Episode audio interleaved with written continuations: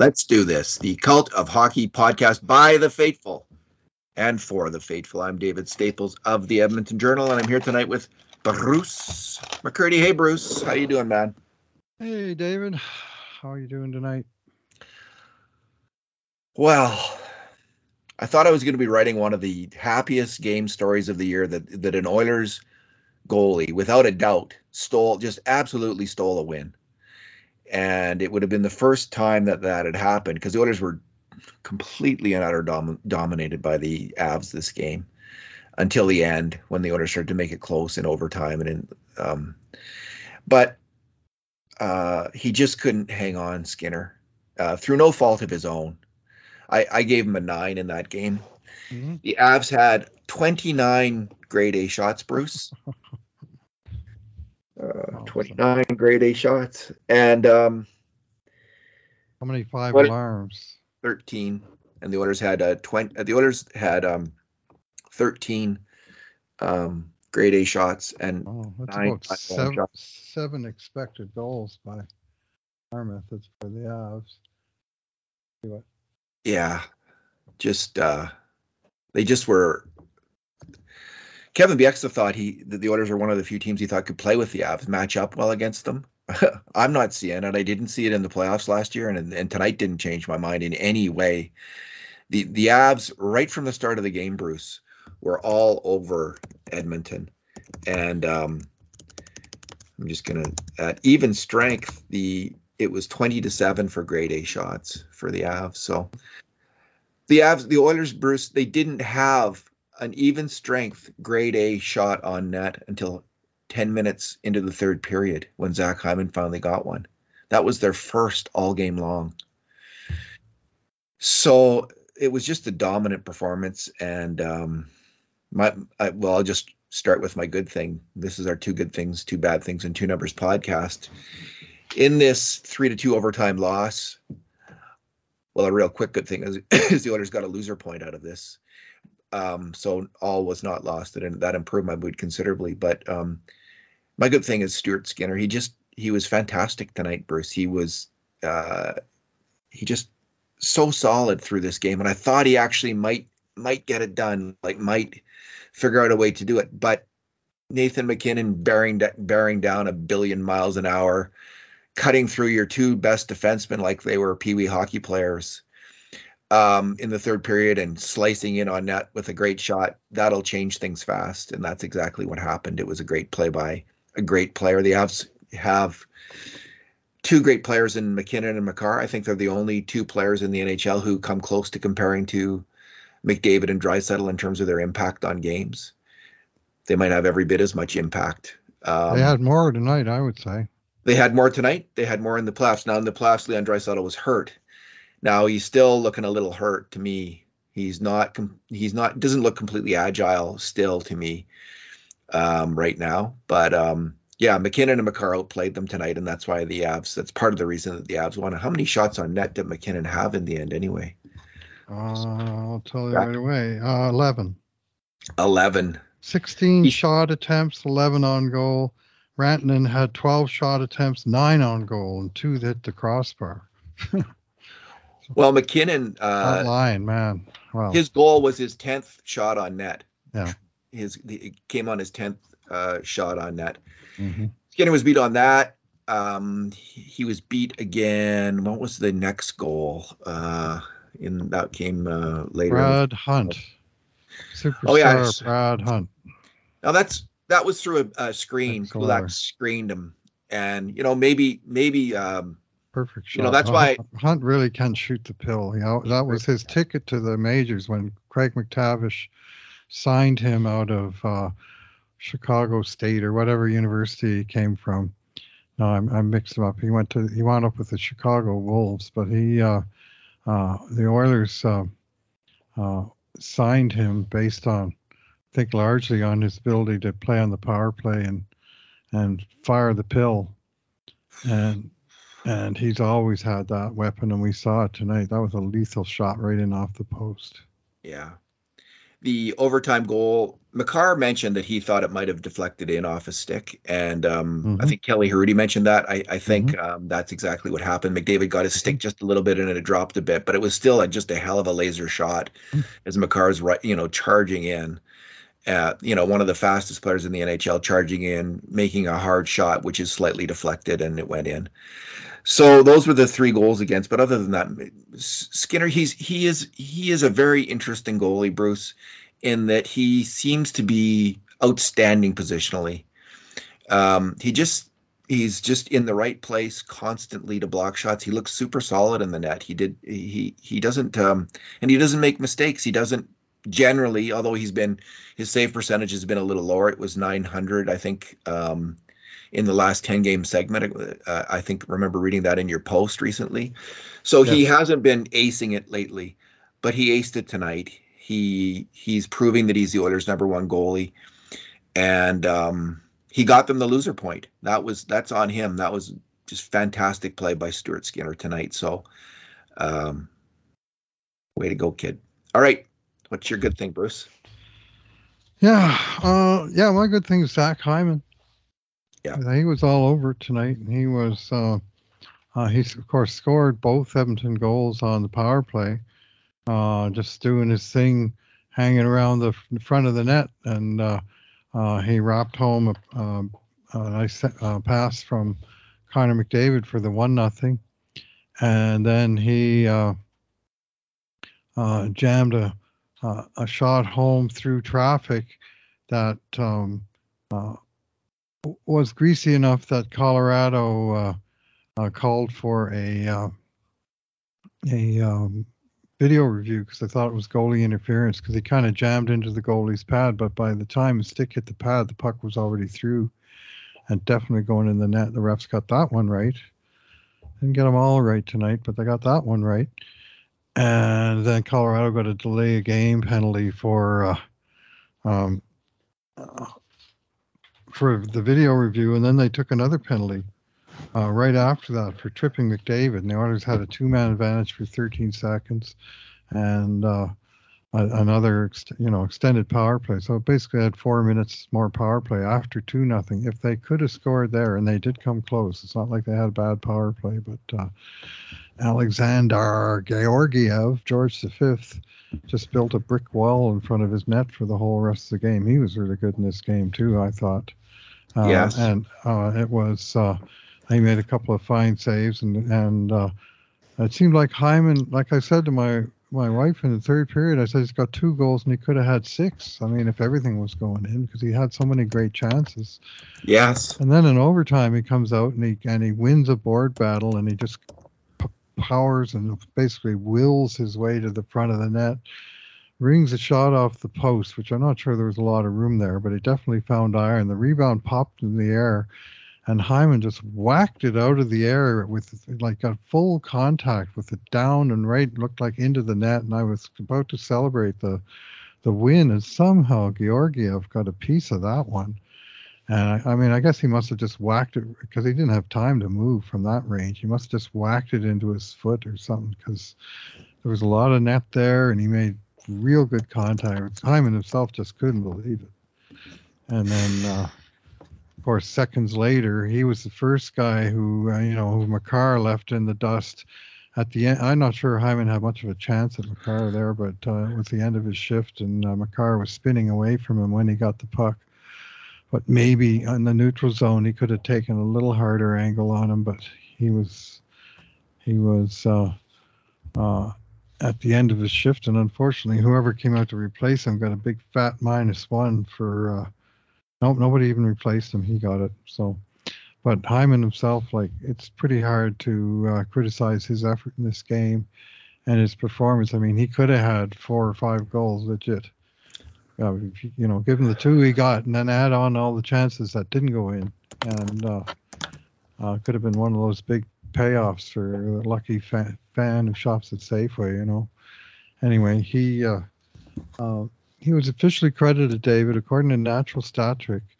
Uh, had the uh, Oilers actually with the edge and high danger chances in this game, 18 to 16. I know we saw it different. What we have at 13 to 9 for Colorado yeah, for five yeah. alarms, but they they score it different and they score static things that are go on a stats page, like where the shot came from, how close to the net it was, um, things like that. Whereas we tend to score dynamic things like is is the goalie moving, is the puck moving, you know, across the ice, is the player himself moving, what are the screen guys moving in front of the goalie's vision doing? Like there's a whole lot of stuff going on that uh, uh, that uh, you can't scrape from game sheets. So our results are always different. Anyway, according to Natural Stat Trick, Zach Hyman had 11 of the 18 high danger chances that the Oilers had in this game. One player, 11 high danger chances. Holy moly. He was just all over it. He had nine. Did have nine, he had nine shots.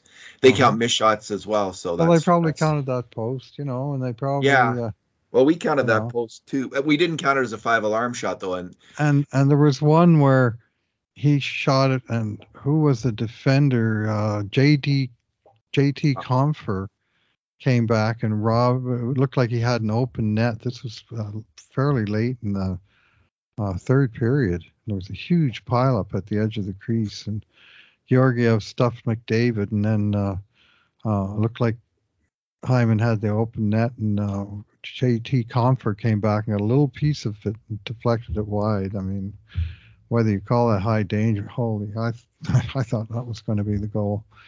So I yeah, also thought, really where's, how there. come JT Compher can make plays like that and Edmonton's forwards can't? But that's a different question. Yeah, that maybe I, more belongs under the bad things. Yeah, this may be foreshadowing from me here, but Hyman didn't really get a shot there, did he? Like he, I didn't see. He got shot. a shot that was blocked. Do you so, think it was blocked by? Yeah, I do. I do, and that's how. I'll have another look that's at how that. They scored it. That's how they scored it. it. Hyman, well, we might have to change our scoring because if if Compher stopped that, the goalie wasn't going to stop it, so we nope. would count that as a we would count like when the goalie can't make the save and someone stops the puck from going in the net, it mm-hmm. actually acts as the goalie. We will count that, so I'll have another look at that too. Two twenty six left in the third, I think it was. Anyway, uh, and then of course over, overtime. So it was a night where and Oh, the other thing about Zach Hyman, and this this this isn't going to be my bad thing, but I didn't like this at all. The freaking game management call by the ref when uh, he got tackled and the ref called Hyman for diving to even it up. And of course, Colorado scores on the four on four to tie the game, Mr. Referee. Thanks for managing it there. Graham Skilliter, my favorite. Uh, anyway, uh, it's not going to be my bad thing, but I am going to mention it because that call was weak. Did Hyman kick off the sequence um, on the second goal? Uh, I think someone, one of the announcers said it was Draisaitl who got back, but I saw it, I, and I, I thought it was Hyman who broke up the two on one. Colorado had a two on one going up ice, mm. and Hyman, I thought it was Hyman who stopped that off, and and that the Oilers got possession of the puck and they never gave it up before uh, scoring their right. second goal on the power play. So um, there was anyway. one back check by Hyman where he came a long way back, and I think it was on the power play. And I, I said to yeah. my wife, I think that's the fastest I've ever seen Zach Hyman skate. It's like a blur coming back into his own zone, and I was very surprised to find out later it was Hyman. But anyway, it was, and it was on the penalty kill because it was, uh, uh, or sorry, on the Oilers power play to uh, uh, kind of uh, negate a two on one, so it's probably the play you're thinking of. He's got 20, um, 20 goals now, Bruce, in 41 games. That's that's uh, 40. 40 goal pace. I mean, you can start to talk realistically about someone being on a 40 goal pace. We are halfway through the year. It's not like yes. early in the year when people are on like 300 goal paces or whatever. It is like, not a fluke. No. Man, that game was something. Um, so where are we now, Bruce? I'm just still a little uh, scattered. Well, we did good things, and now we're going to do one bad thing. Uh, do you want me to go first? Do You went. Oh yeah, I went first on my good thing. I went out of order there. Sorry, that's why I'm okay. uh, discombobulated. Yeah, go go ahead with your bad thing. Okay. Yeah, my bad thing is uh, Oilers' uh, defensive coverage, uh, much of it by forwards. Uh, but I'm going to single out a particular play that was extremely costly. this was the tying goal midway through the third period where Edmonton has had led two nothing going into the third. Led two nothing going into the third, and MacKinnon's already scored one on a dazzling end end rush. Credit where due. Uh, but on the 2 2 goal, it's a 4 on 4. And the Oilers send out, instead of sending out uh, McDavid and Draisaitl like they usually do, they send out McDavid and Yamamoto. And the puck went deep into the uh, uh, left wing corner from Colorado's perspective. So the defensive right corner. And Connor McDavid went into the quarter. I think that too was JT Compher that he was up against. And he tried to take an angle where he was going to come out with the puck and just sweep around and go pouring up the ice. Well, he got on the wrong side of the puck and Compher was able to protect it. And then McDavid, I'm not sure what he did after that, but it wasn't enough. Uh, he kind of stood to the side in the corner, like where the defenseman should be. And uh, Yamamoto's out on uh, on the uh, near side boards covering his defenseman, and Mc, the, the two Oilers D men kind of got their guy, and McDavid's kind of in the middle of nowhere, and a pass gets made out of the corner, and I think it got deflected by maybe Kulak. Kulak, it was kind of yeah. it was kind of bad luck, but I mean he was trying to make a play and he tipped it and it was sliding out towards the blue line, but it didn't get quite get there when Brad Hunt was able to keep it in. And McDavid just goes coasting across through the middle of the ice. And by coasting, I mean like two miles an hour. He's not barely moving. And of course, it's his point man who comes in, gets the puck, skates into the slot, shoots and scores. And there was a point there where, you know, if McDavid had taken like even one stride, he's probably got the, the you know, the skating lane covered. And he just failed on that play. I mean, I, I, there's no other way to put it. It's like, and, and he knew it. I mean, he banged his stick off the crossbar after the puck was in the net. But guess what? That's too late. You know, if you guys are going to learn to hang on to a lead in the third period, you need all of your players focusing all the time. And you make little mistakes like that, and it winds up in your net. It doesn't matter if it's Brad Hunt who's shooting the puck, you know, or some nobody. I mean, it might be Nathan MacKinnon one time or Cale Makar the other time. The goal that killed him for me was the Brad Hunt goal. And to me, that was very sloppy defense and, a, you know, four on four. So a somewhat more uh, uh, uh, unstructured situation. But where McDavid is and where he played it and what he did after he lost the original puck battle, uh, to me, that was just a very poor play and, and a very costly one in the end. So. Connor, you're great, and I'm, you're my good thing a lot of times, but uh, that wasn't good. Yeah, I, I think the best you could say was maybe he thought he was covering, kind of sticking with his man. But man, if he Bruce, it was like they were all, uh, it was like they're all watching the puck. Is it going to get out? Is it going to get out? Is it going to get out of the zone? Like after it deflected off Kulak, they're all watching it. Yamamoto's watching it. McDavid's watching it. They're watching it. And McDavid, if he had been moving his feet, Mhm. Bruce, if he had just been moving his feet out towards that puck, because just go Yeah, for it the puck. take yeah. a few strides because he was still he was pretty much like he did coast but if he had just charged he would have there would have not have been a shot Yeah.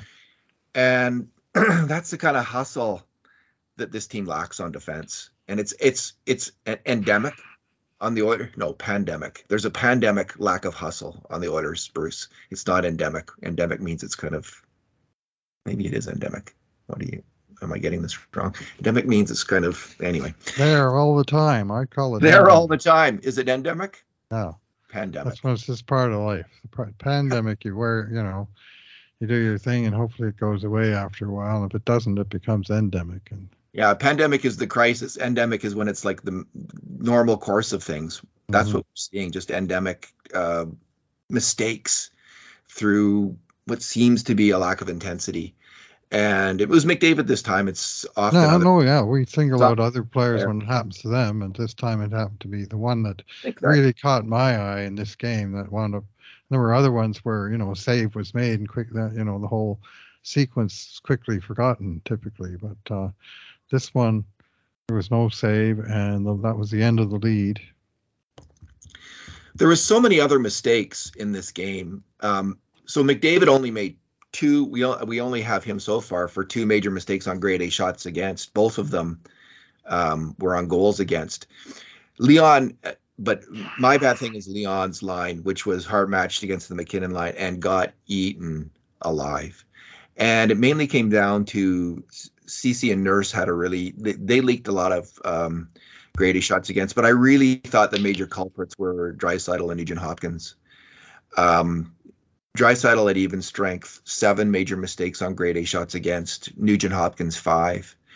And they just seemed to step behind the play all night long in terms of shutting down that really super quick um, line of MacKinnon, uh, Rodrigues, and then they move Rantanen to that line in the third period. Who was the other member in the first? Was it Lehkonen?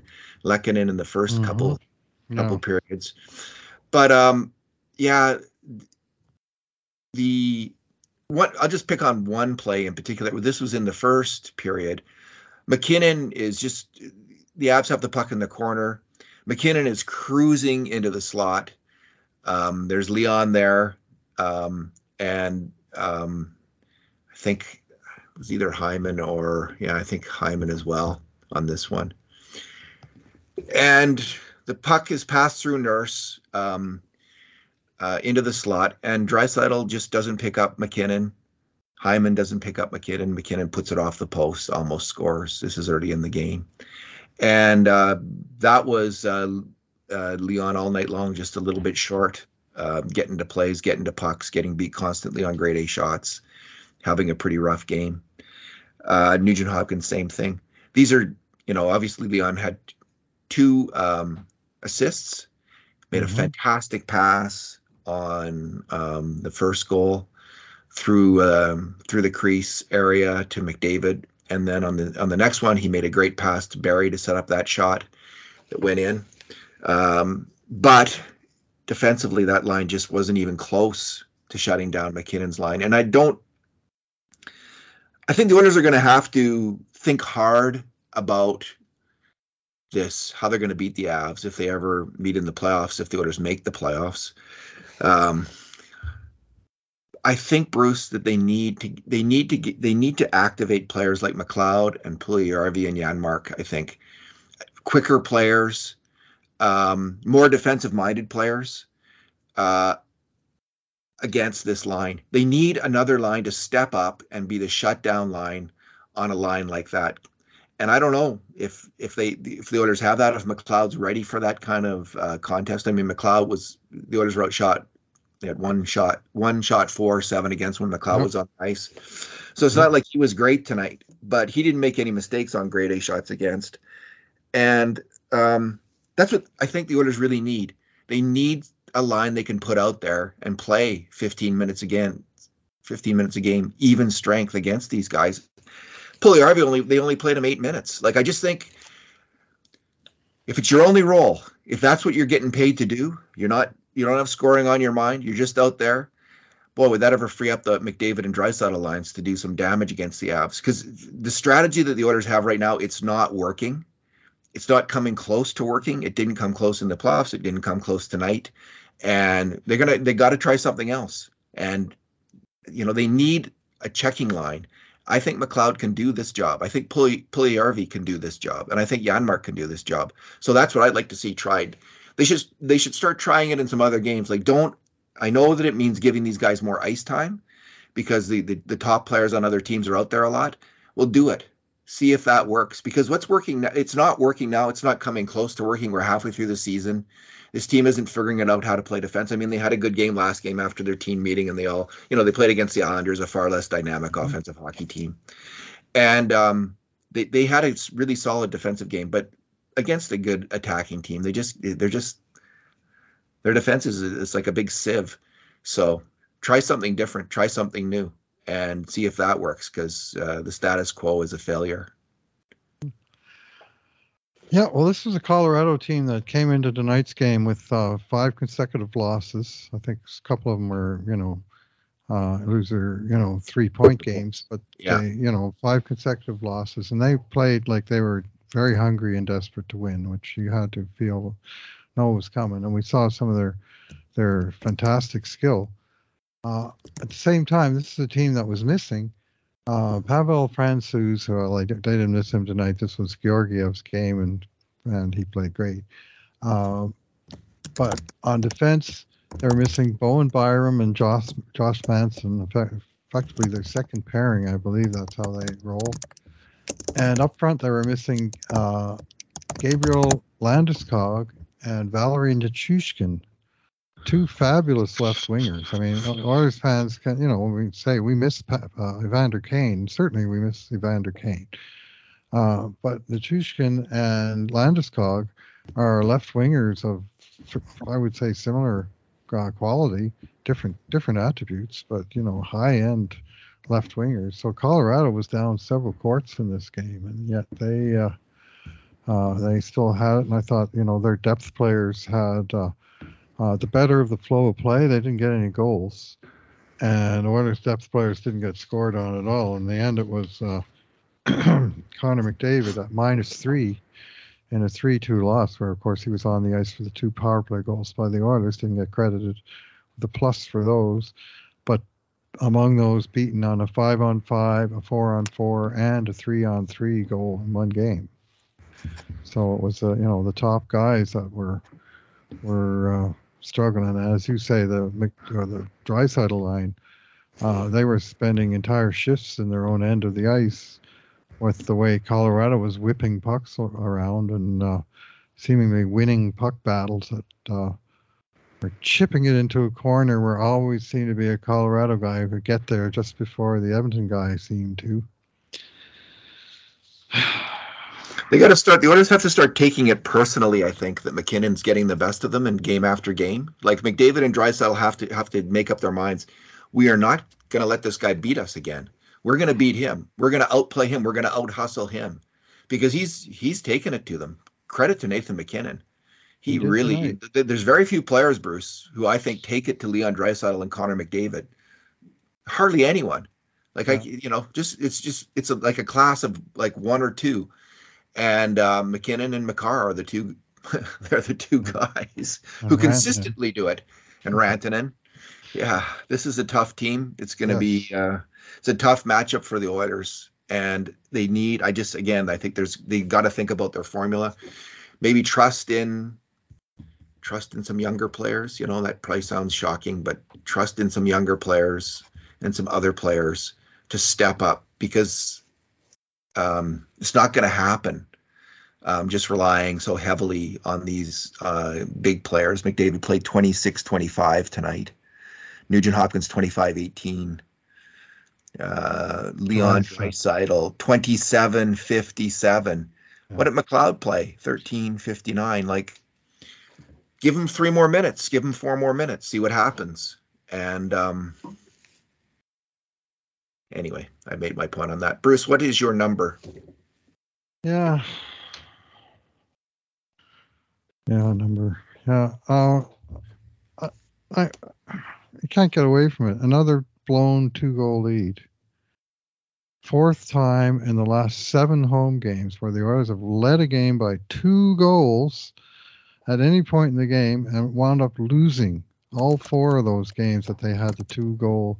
I mean, they won a couple where they also had a two goal lead at some point, but they basically lost the equivalent of a best of seven series just in games where they actually held a two goal lead and were unable to hold it, and also crucially unable to build on it. Uh, you know, like the five two loss to Vancouver. They got out to the two nothing jump in the first, and Vancouver tied it in second, and then got three more in the third. The two uh, the five two loss to Seattle earlier this week.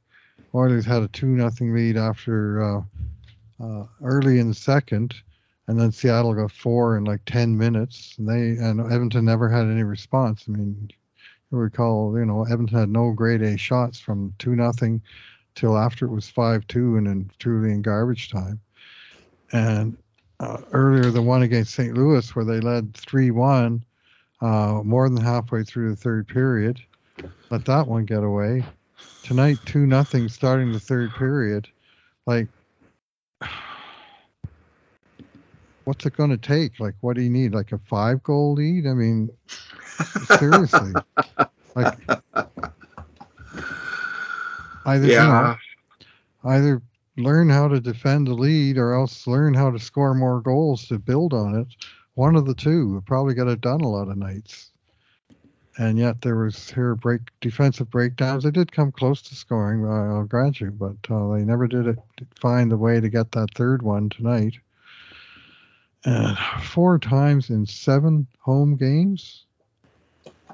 Like yeah, and the badness. They won, they won. They won one of the seven games A couple of really bad penalties too. Aid Costin in the neutral zone, and then Draisaitl's uh, retaliatory penalty in the third period. Like those were just hmm. you just can't take those penalties when you're yeah. you're trying to win the game. Like, yeah, I didn't like the one on Hyman, and I hated also the one on Draisaitl in the first period where he got a penalty for taking the opponent's head off, a helmet off, head off, his helmet off uh, a rule that I might add that was brought into the books last year after Colorado against Edmonton uh, won the game by pulling Darnell Nurse's helmet off. That was Nazem Kadri that did that. Remember that game in overtime where Nurse had to uh, go to the bench and and Colorado cat was it Kadri even who scored? Anyway, it was a nightmare. So they changed that, made a rule against that, and guess what? First time Edmonton plays Colorado, Edmonton gets a penalty for it. But never mind that. I mean, look at any of the replays, but especially the low to the ice one. And Compher, I think it was him again, that brought his hand up. He put it on Draisaitl's shoulder pad and then basically into his face and just ripped him down to the ice.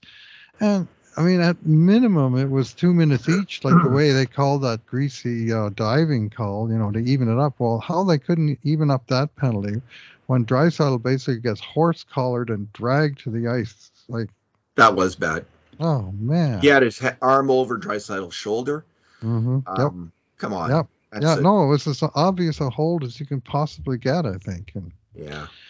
So I said to my wife, I think, well, I said, I'm waiting for the intermission because the announcers say, I mean, uh, Harnarayan, he saw it right away, but as soon as the ref called it something different, they kind of deferred to the ref, which I, I personally don't do that. and I thought it was a crappy call.